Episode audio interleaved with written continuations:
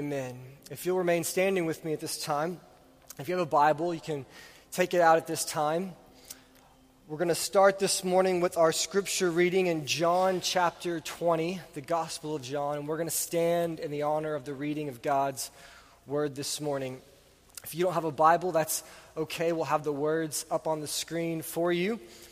And I wanted to read John 20 this week because, uh, having grown up in the church myself, this is kind of one of the lesser read accounts of it.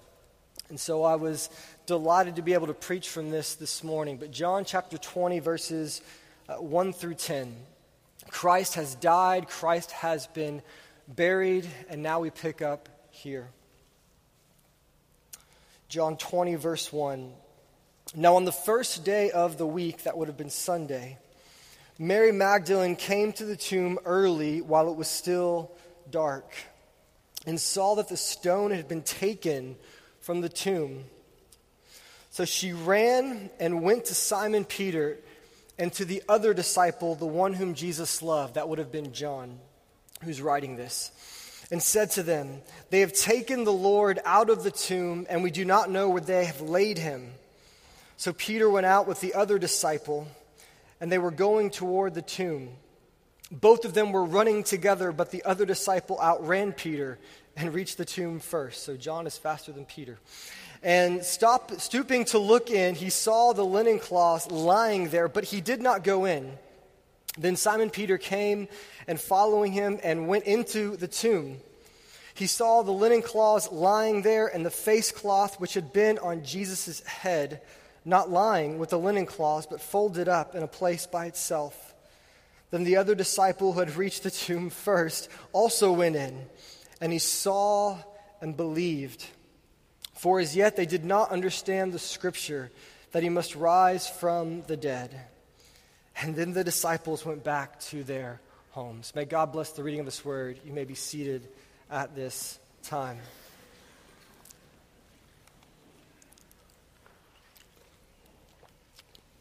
Well, I want to give you a very warm welcome this morning to White Oak Baptist Church. My name is John Wethington. Uh, I'm the pastor here, and as we begin to celebrate Easter today, there are churches all across the world in many different formats celebrating the resurrection of Jesus Christ. And the title this morning is The Comeback King. And I'm pretty excited about that because it rhymes with Easter 2016, The Comeback King. So I'm feeling really good about my sermon title this morning. Um, but you know, we often say things like, uh, and this is preacher talk, we're born into a broken world, you know, and, and that's true. We, we are born into a broken world. There are elements of this world that are, are broken. But I think sometimes we forget the story, it's a lot bigger than that. You see, we're not just born into a broken world, we're also born into a world that, because of the resurrection, has a lot of hope. There is brokenness, and there is darkness, and there is pain. But we live in an era of fulfillment when Christ has risen. You see, what we believe this morning is that with the comeback king, who is Jesus Christ, that hope springs eternal. And what I want for you this morning is not just to look at the resurrection, but I want you to begin to write your comeback story in this life. I think comeback stories are the most inspirational narratives in our day. And I think the reason for that is because deep down inside of us, all of us know we need a comeback story. All of us are struggling. Life is hard. It's full of setbacks. It feels like every morning when we awake, we awake in the tomb. And what I believe that comeback stories do is they give us hope that maybe we too could rise.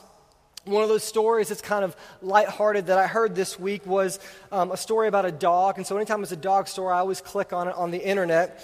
And there was this story about this cute little dog named Luna. I've got a picture of her up here. Uh, Luna, I want to tell you Luna's story, okay? It's an adorable one year old German Shepherd girl dog. And yet, Luna went through a tough time. Uh, she was with her owner, who she's very close to, who's also a, a Marine and they were fishing, or I guess he was fishing, she probably wasn't fishing, uh, about 80 miles off the coast of San Diego. And unfortunately, Luna fell off. And the master was uh, terrified. He was uh, beside himself and he couldn't find her. And so, what he did was he went to the only possible place she could have possibly gone, which was an island literally two miles away from where she fell overboard. And he went to that island he looked everywhere and absolutely gave up an entire week looking for her, but still could not find her. So, they, they called off the search and they presumed that she was dead. And yet, five weeks later, there was a group from the Navy doing some work and doing some training um, in that same spot, and they came upon this remote island. I didn't know there were islands off of the coast of California, but this remote island, deserted, that no one lives at, right? Um, 80 miles off the coast, and they show up for a training, and they, they, they come upon this, this uh, island, and all of a sudden there's this domesticated dog with a tag that like runs out to meet them and they're kind of shocked by this. And they find her and they, and they return her back to her master. And he was beside himself, and it was all over the news. And the amazing thing about it was not only was it miraculous, in that literally when she fell overboard, she knew the one direction to go to the island. Like, I mean, how could, how could she have known? I mean, could, could she sniff the island or something? But she went to the island, and then she was able, and I, maybe dogs are better swimmers than I realized, she swam literally two miles to get to the island. And then my favorite part is once she got to the island, because supposedly kibbles and bits are not found on an island. She literally lived off of island mice for five weeks, keeping herself alive. And that's one of those stories they kind of share at the end of like a news story after it's like they, the local news, they talk about who, who died and all the houses that burned down and everything they closed, like a, like a heartwarming story. But comeback stories are amazing. Raise your hand if you saw the Texas A&M game a few weeks back. That, that amazing comeback. I got a few basketball fans in here. I watch sports all the time, right? I watch college basketball all the time, and I saw the most miraculous comeback I've ever seen. Texas A&M came back from 12 points down with 35 seconds left in the game. It was a miraculous comeback.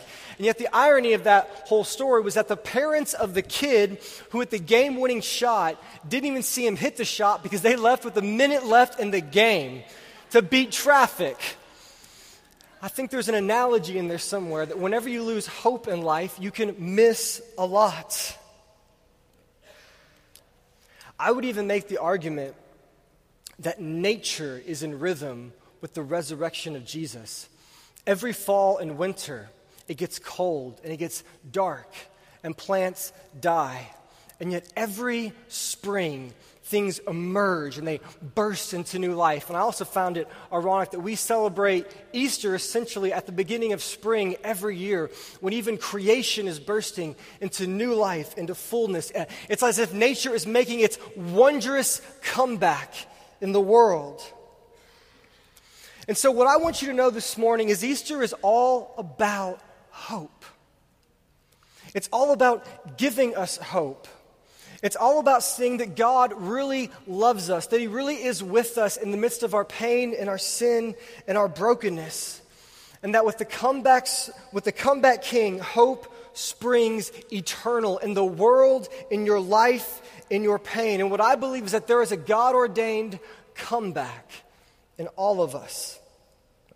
See, the Bible makes it clear that Jesus Christ died. This is why this is so miraculous. In John 19 30, it says that after he uh, died, he said, or before he died, he says, It is finished. And then he bowed his head and gave up his spirit. Scripture makes it clear that he died. And then a few verses later, it says, Now in the place where he was crucified, there was a garden. How ironic that Christ was buried near a garden. And in the garden, a new tomb in which no one had yet been laid. And so, because of the Jewish day of preparation, and since the tomb was close at hand, they laid Jesus there.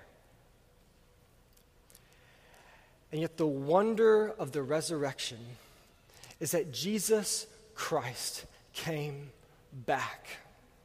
You want to know why they were confused about Jesus? And you want, you want to know why I think we're often confused about Jesus? Because back in Jesus' day, when he came to the Jewish people, he kept claiming that he was a king, okay? And when you think of a king, right, you think of like a big, massive sword, right? And a really awesome guy that goes out and just like kills his enemies and kills his oppressors. And maybe he's got a big shield. And, and a king is often a really good organizer, so he goes and builds his army. And the Jewish people, what they wanted for Jesus when he claimed to be the king, come to save Israel, is what they wanted was a guy that was going to come and conquer the Roman Empire. And so he kept saying he was a king, but he had like 15 followers, right? And they're like, where's the army, right? Where's the battle? Where's the power? Where is the strength? And yet, the wonder of what Jesus was doing, and what you have to give him credit for, was he was conquering not just the Roman Empire, but death itself and pain itself that Jesus was up to much bigger ambitions than just helping a simple country overcome its oppressors, that Jesus was doing a miraculous and a wondrous work. And then he died on the cross for the sins of the world. And he said he was going to. He said, I'm going to die on the cross for the sins of the world. But then he rose again to bring all of us a glorious future. And here's where I think it begins to get hard for us as we look at this story and we, we hear about the wonderful resurrection, and then Monday morning comes, right? Is Monday morning a glorious occurrence for you? Like ever? It's like, He is risen. And you have Facebook and Twitter, everyone's posted, He is risen. Hallelujah. You're like, we never use the word hallelujah in our like vocabulary, but on Facebook, like, Hallelujah, you know? He's risen indeed. The gates are open wide of heaven, we got all this like pithy language that we're using, and then Monday morning shows up. But as Christians, we should be the most hope filled and optimistic people. Because the death of Jesus confirms that there is pain in life, but the resurrection confirms that there is always hope in your life for anything you struggle with, for any setback you face, for any sin you struggle with, if your body is aging and you need a healing, the cross recognizes pain, but the resurrection said there is always hope for everything that you, you deal with. And, and maybe you forgot that, that there's hope in everything that you struggle with. You know, I read Psalm 16, King David, and I'm going to read this, and I want you to ask yourself does this, does this echo your heart in, in life most times? He says, Therefore, my heart is glad, and my whole being rejoices, and my flesh also dwells secure. For God, you will not abandon my soul to Sheol or let your Holy One see corruption. He says, You make known to me the path of life. In your presence there is fullness of joy, and at your right hand are pleasures forevermore. Is that the song your heart constantly sings? Of course not, right? Because you're like me, and you leak hope more than a dollar store hose, okay? Like, it's just not working. We get this hope, and then we, we go into Monday morning, and we're like leaking hope everywhere. We have an argument with this person. Our kids are tough. The, the job is, is, is a grind, and, and one thing after the next, and we begin to lose hope and lose hope. And yet, what Jesus began to do is 2,000 years ago, and we are testament to this. Jesus' followers became a comeback people living in a setback world. Jesus' followers are a comeback people living in a setback world. In Colossians 3, verses 1 through 3, it says this. It's up on the screen. It says, If then you have been raised with Christ, seek the things that are above, where Christ is, seated at the right hand of God. Set your mind on the things that are above and not on things that are on earth. For you have died, and your life is hidden with Christ in God. Paul says, as Christians, we think differently. We look at the setbacks in our life, and any setback we face, we get optimistic because we're ready for a comeback. In Romans 8, verse 18, Paul says, the same guy says, For I consider that the sufferings of this present time are not worth comparing with the glory that is to be revealed to us. You want to know why the New Testament is so much better for you to read oftentimes than the Old Testament? You ever read some of the Old Testament stuff and just been like, whoa? If you get a spare moment, go dig in the Old Testament. We, have recently preached the entire Old Testament starting back in January. And, uh, and, and I, I, know I probably shouldn't say this, but we were talking about this, and we were like so glad to get out of the Old Testament, right? We're so glad to get to Jesus, you know? Get the same old story. Israel stinks. God is faithful, right? Israel does bad stuff. God sticks with them. I mean, Israel is like awful, just like us, right? Falling short, sinning. I mean, some crazy things happen. And the reason why the New Testament is so different, so much better, is simply because of the resurrection. It changes everything. There's an optimism and there is a hope. And yet, here's the crazy part Jesus didn't just rise and say, Hey, look, I'm risen. Look at me. This is awesome. Come look at me. This is awesome. The Bible says that you and I are expected to also rise with him. That we are a comeback people living in a set back world. You see, the cross was a setback of sorts.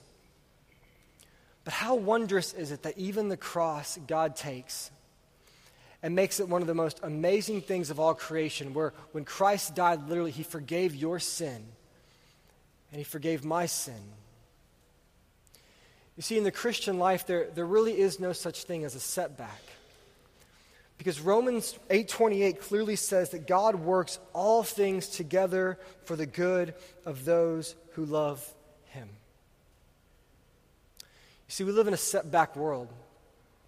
Everyone you know is struggling with setbacks. And the problem is most people in life they stop at setback and they never get to the comeback part. Life is tough, marriage is tough, parenting is tough. Dealing with hard times is difficult. And the problem is, we miss the best part of life, which is the resurrection, which gives all of us hope. I, I read this statistic that said that for a, a, pastor at a church, usually his best years of ministry are years 5 to years 14, right? Years 5 to 14 are his best years. And then I'm going to let you guess what the average tenure of a pastor is. Guess. No, four years. Best years of ministry, 5 to 14. Average pastor leaves at year 4. We live in a set back world. But we are a comeback people. And then here's where it begins to apply to your life this morning. So I want you to lean into this with me. I want you to lean into the gospel here for a moment. Because what your faith in the comeback does, the resurrection of Jesus, literally the most earth changing moment that's ever happened in the history of humanity. See, faith in the comeback leads to your comeback in this life. Faith in the comeback leads to your comeback. Let me tell you about a guy who was a complete and utter failure. There was a guy who uh, grew up in the 1800s, and uh, he was a really poor guy. Anyone broke in here? We're all kind of broke, right? Really poor guy from meager backgrounds was uh, his parents were basically peasants in america not from what you would consider the greatest stock. Poor and meager. As he got into his 20s he thought it'd be a good idea to start his own business starts his own business and it fails. So he's like well i'm going to try again. So he starts another business. And what does that business do? It fails. After two businesses that failed and being broke, he thought it would be a good idea for him to then enter politics. Shortly after beginning his political career, he has what they refer to as a nervous breakdown, meaning he's so overwhelmed and so deeply and darkly depressed that he literally can't even function in public. There are days this man cannot even get out of bed, and they say for a year or two he literally can't stop shaking. At this point, he's in his early 30s. But for some reason, he continues his political career, runs for Congress, and he loses. Runs for Senate, and what do you think happens? Loses. Runs for Senate again. What do you think happens? Loses. This guy is an utter failure in life. Somehow gets on a, a presidential ticket as a vice president, and what do you think happens? Loses. So let me get catch you up. Poor guy, nervous breakdown, two businesses failed, lost a bid for Congress, two Senate bids lost, lost a bid for vice president. And then, through a crazy set of circumstances, he becomes the 16th president of the United States of America. His name is Abraham Lincoln. And he goes on to be known as the greatest president in the history of America. But it doesn't stop there, right? You think, oh, it's all great. You know, Abraham Lincoln, like, what a great story, okay? Finally becomes the president. What happens? Country splits. Worst American disaster ever. Complete failure. But he's able to keep the country together through his own sacrifice, which most people say, literally, this man at like the age of 40 was probably the age of a 70 year old man because of so much wear and tear in his body. Abraham Lincoln was a comeback guy living in a setback world. See, the problem today is we give up on people too easily. We, we, we lose one job, and all of a sudden it's like, I'm a failure. You know, I, I, you go through a divorce or you go through one bad circumstance, and all of a sudden, like, we're worth nothing. We have like one bad day, we have one argument with somebody, and all of a sudden, everything in our life is not good. And what most people said about Abraham Lincoln was that all of his failures were the things that made him qualified to be the president that would save America during the Civil War. You see, Romans 10, verse 11 says, and it's up on the screen. This is like my key verse for this morning. Like, hear these words.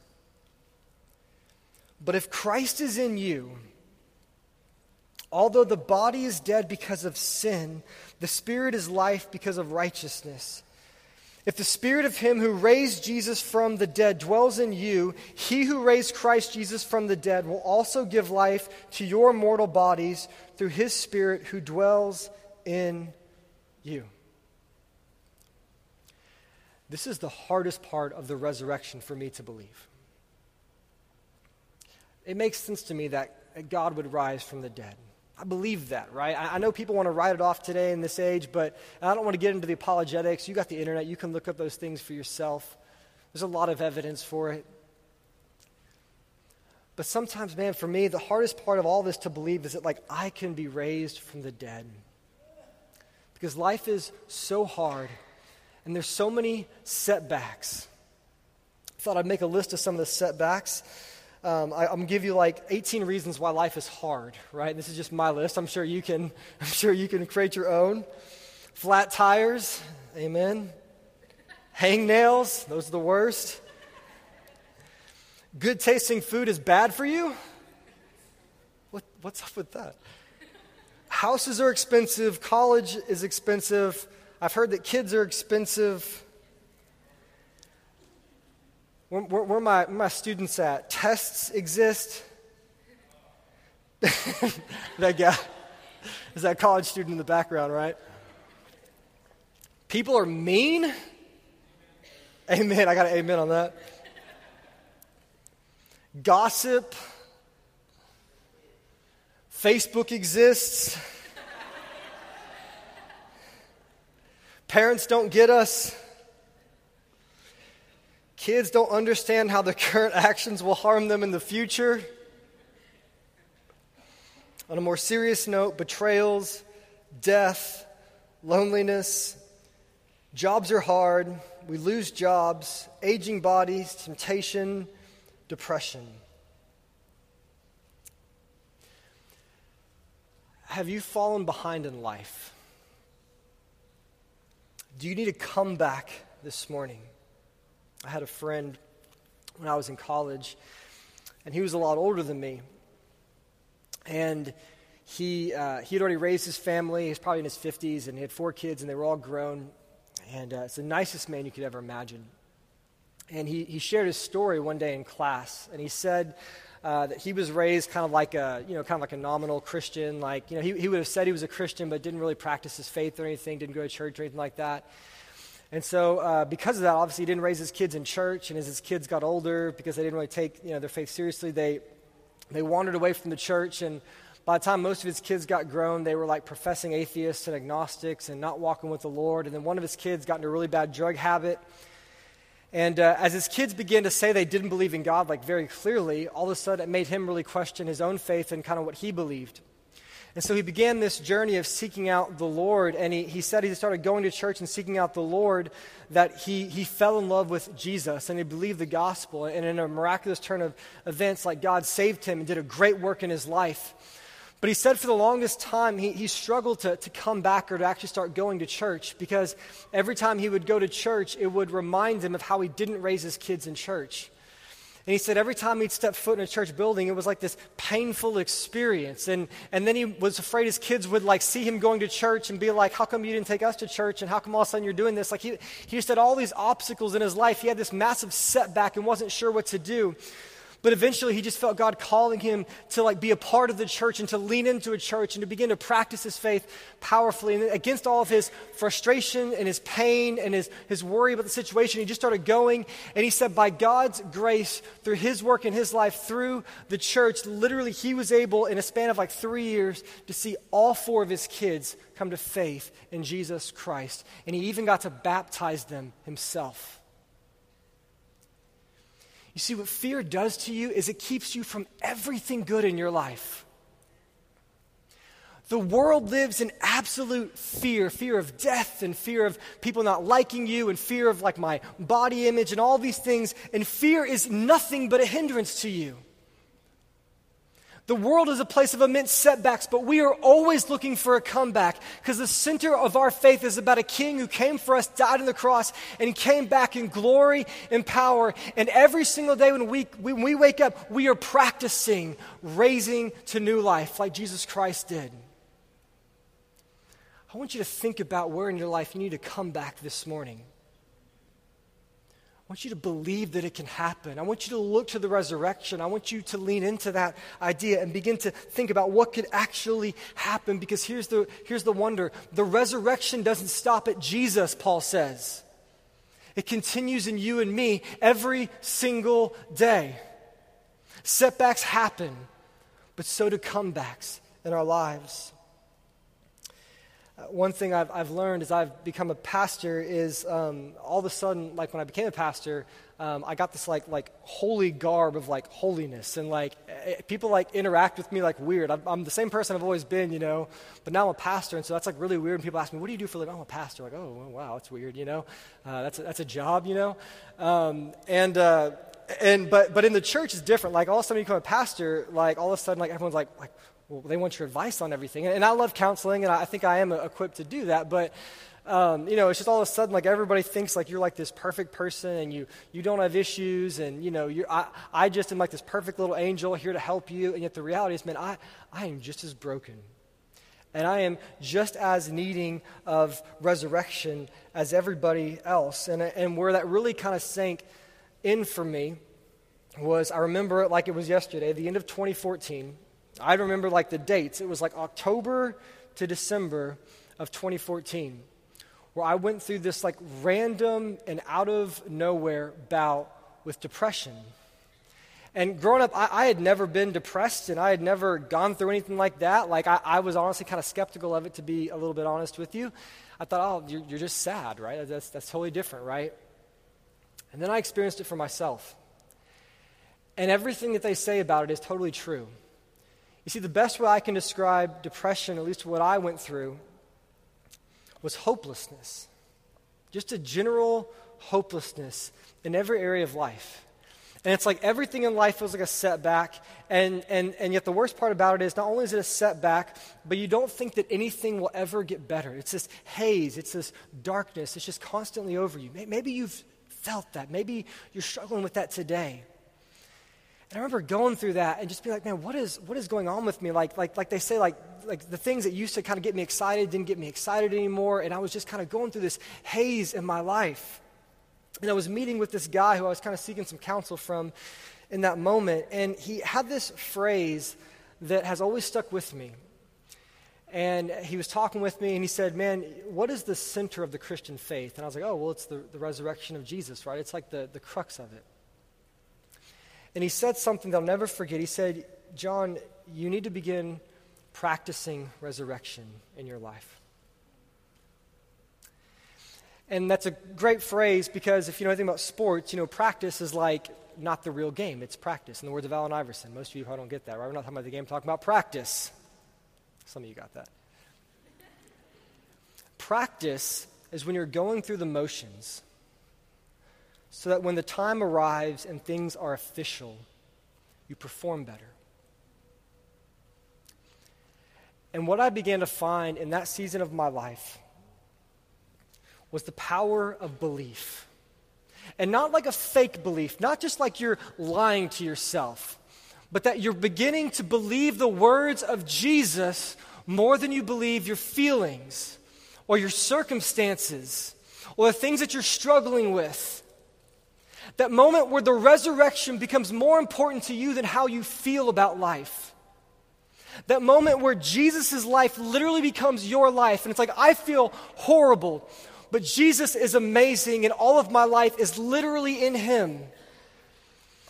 And I went through this three month stint and I began practicing resurrection and I began surrounding myself with hope filled people and I began reading the Bible more than I ever had. I began to pray. I read through Psalm 23 in a way that actually was personal for me. I began to practice resurrection in my life and say, hey, Christ rose, that spirit's in me. I don't feel like it, but I believe it. And I'll tell you what, church, I didn't just beat depression, I found happiness. To the point where literally last year was the absolute best year of my life. You see, faith in the comeback leads to your comeback. I know we always have excuses for why we're not going to have a comeback, and I've been this way for so long, and, you know, I've tried before, it didn't work. And that's not true. You tried before and you gave up. If you're still alive, you still got a chance. We say, I tried, it didn't work. No. It's like the guy who said, prayer doesn't work. It's like, what's the longest you've ever prayed in your entire life? Uh, two minutes. doesn't count. You don't know that prayer doesn't work. You don't pray.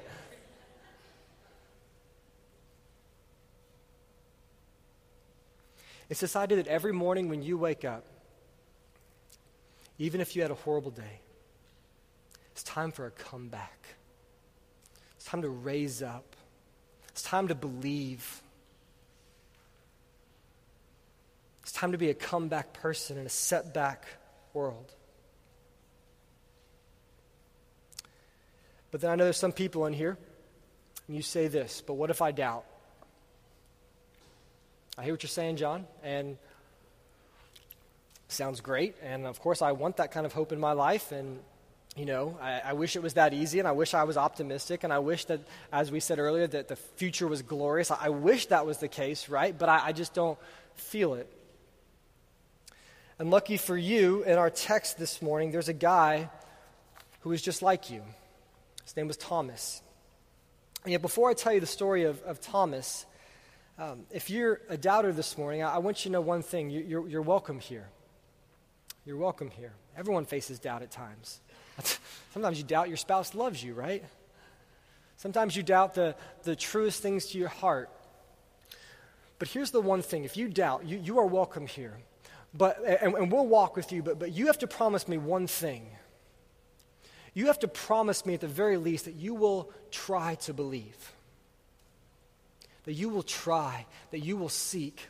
Because I think so often what we think is doubt is really just spiritual apathy.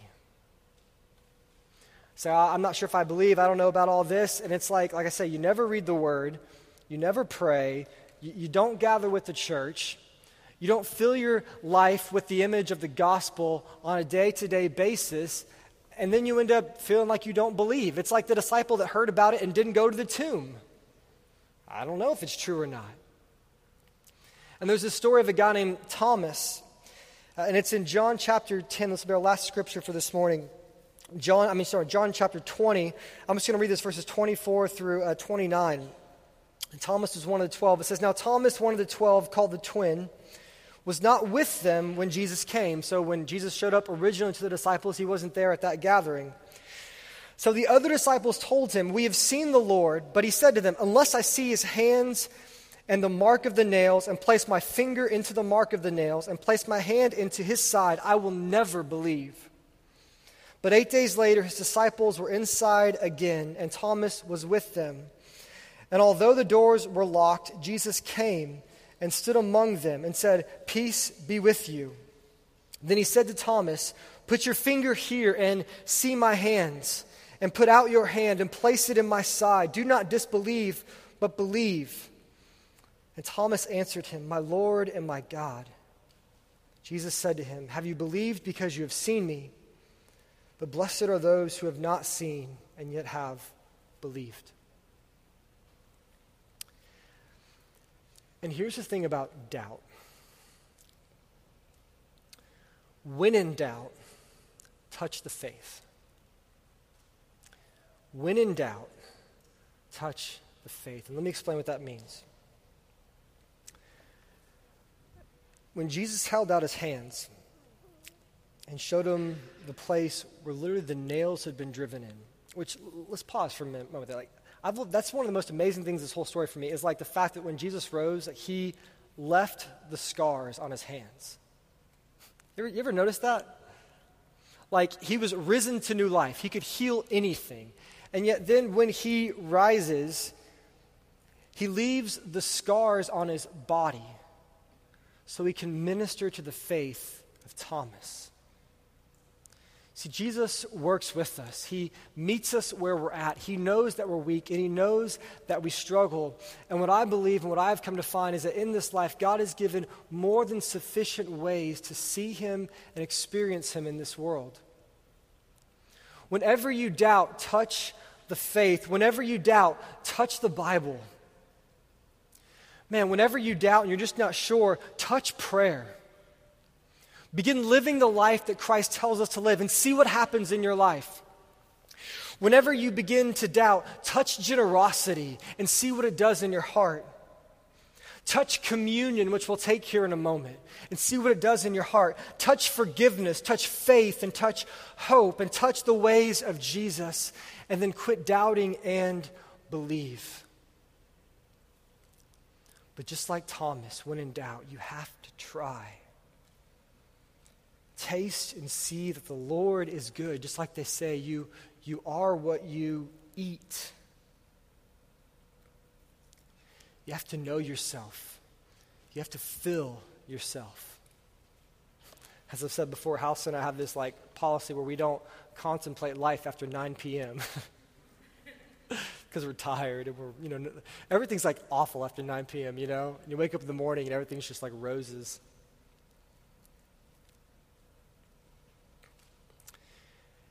And the greatest core of our faith is the gospel. And the good Jesus is the most seductive part of the faith.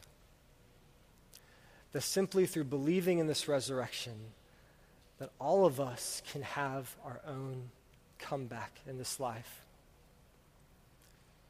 I don't know where your life is at this morning. I don't know what you're going through. I don't know how good things have been, how bad things have been. I don't know if things are stressful, but I, I guarantee you there's an area in your life when you're struggling and you need to come back. Maybe it's a sin in your life, it's a secret sin that nobody knows about.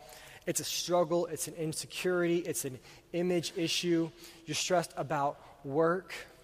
I don't know what you're going through, but what the resurrection says about your life is that you've been raised to new life through faith in the comeback. I'm going to invite the band back up. And uh, I want to close with a story uh, this morning.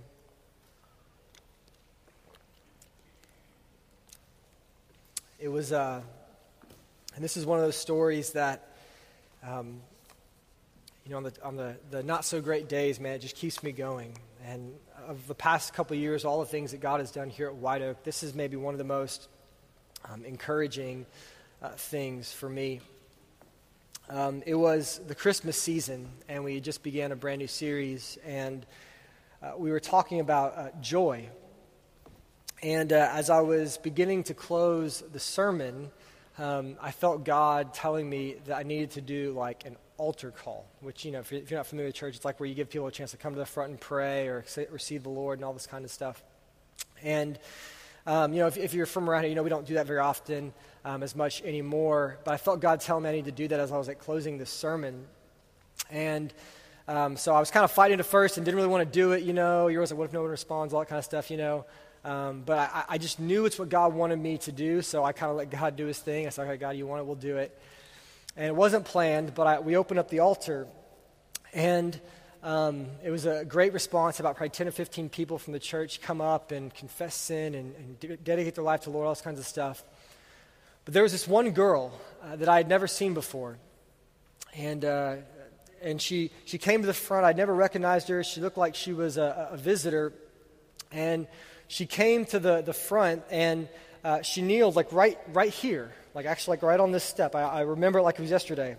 And she kneeled right here and she was praying and she was praying. And you could tell, man, her and the Lord were doing some business. I mean, she was praying and praying and something was going on in her life. And you could just tell. And everyone was finishing up and praying and uh, going back to their seat. And she just kept standing there. Like she was, I mean, she was just, I mean, we're like on a third song, you know, she's still there, you know, praying and praying and praying.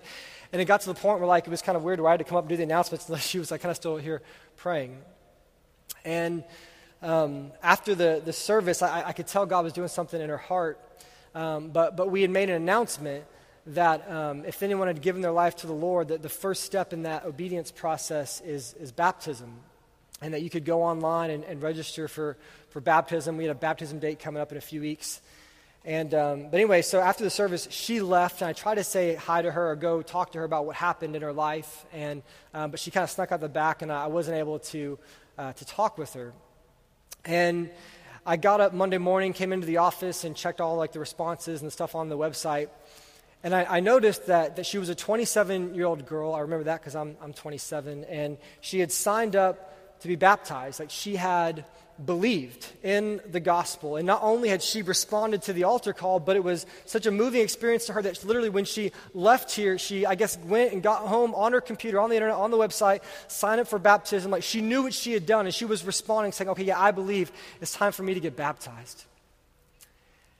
And yet, the, the crazy thing about that whole story was that we actually never even got to baptize her because three weeks later, she died in her sleep.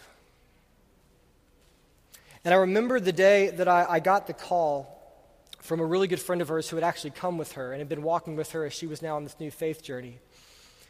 He called me, and when he, he told me what had happened, I remember getting like goosebumps, putting all the pieces together of like the altar call and you know, her coming and responding and, and believing and, and all these kinds of things. And then it was crazy because I, I, I got a call from from her, her mother because they wanted to have the funeral here at, at White Oak because she had been coming here and they knew that God had done something in her life and they were kind of thinking through it. And I remember when her mom called me, it was one of those weird conversations where she's like, Yeah, don't make it too spiritual, religious. I don't really know where she stood underneath. I don't, I don't know kind of where she was at. And I was like, No, she believed. Like, I, I got the document on the website. Like, she believed. It's like it, it's true. Like, and you knew she had grown up in a non-church background, not Christian background, because her mom was like obviously didn't even know she was a Christian. And the crazy part about it was that we had the joy and the privilege of performing her funeral here. About a week after she passed away. And even Evan Horn performed the funeral right here just literally two steps above where she had given her life to the Lord and said, I, I can't do this anymore. I need to come back. I, I, you know, she had had her own struggles, just like all of us have struggles, and she was having things she was dealing with, and she was just so open, so humble, so knowing that she was needing the Lord. That literally, the place where we had her funeral and her body was, was the same place where she had had her comeback of a lifetime just three weeks prior. And when you hear those kinds of stories and, and you experience that in real life, and it's not just something someone told you, but like I've, I've actually encountered that, it just lets me know that comebacks are always possible. You could be 80 years old in this room right now, and you could leave here with a completely changed life. What I want as we begin to close our time together, as we sing and as we take communion, is I don't just want you to look at the resurrection and marvel at it, but I want you to glorify and worship God by believing it so deeply that you're practicing it in your life every morning when you wake up. Because if the Spirit of God is in you, that raised Christ from the dead, this morning in your life, wherever you're at, you have a comeback in you. Let's pray.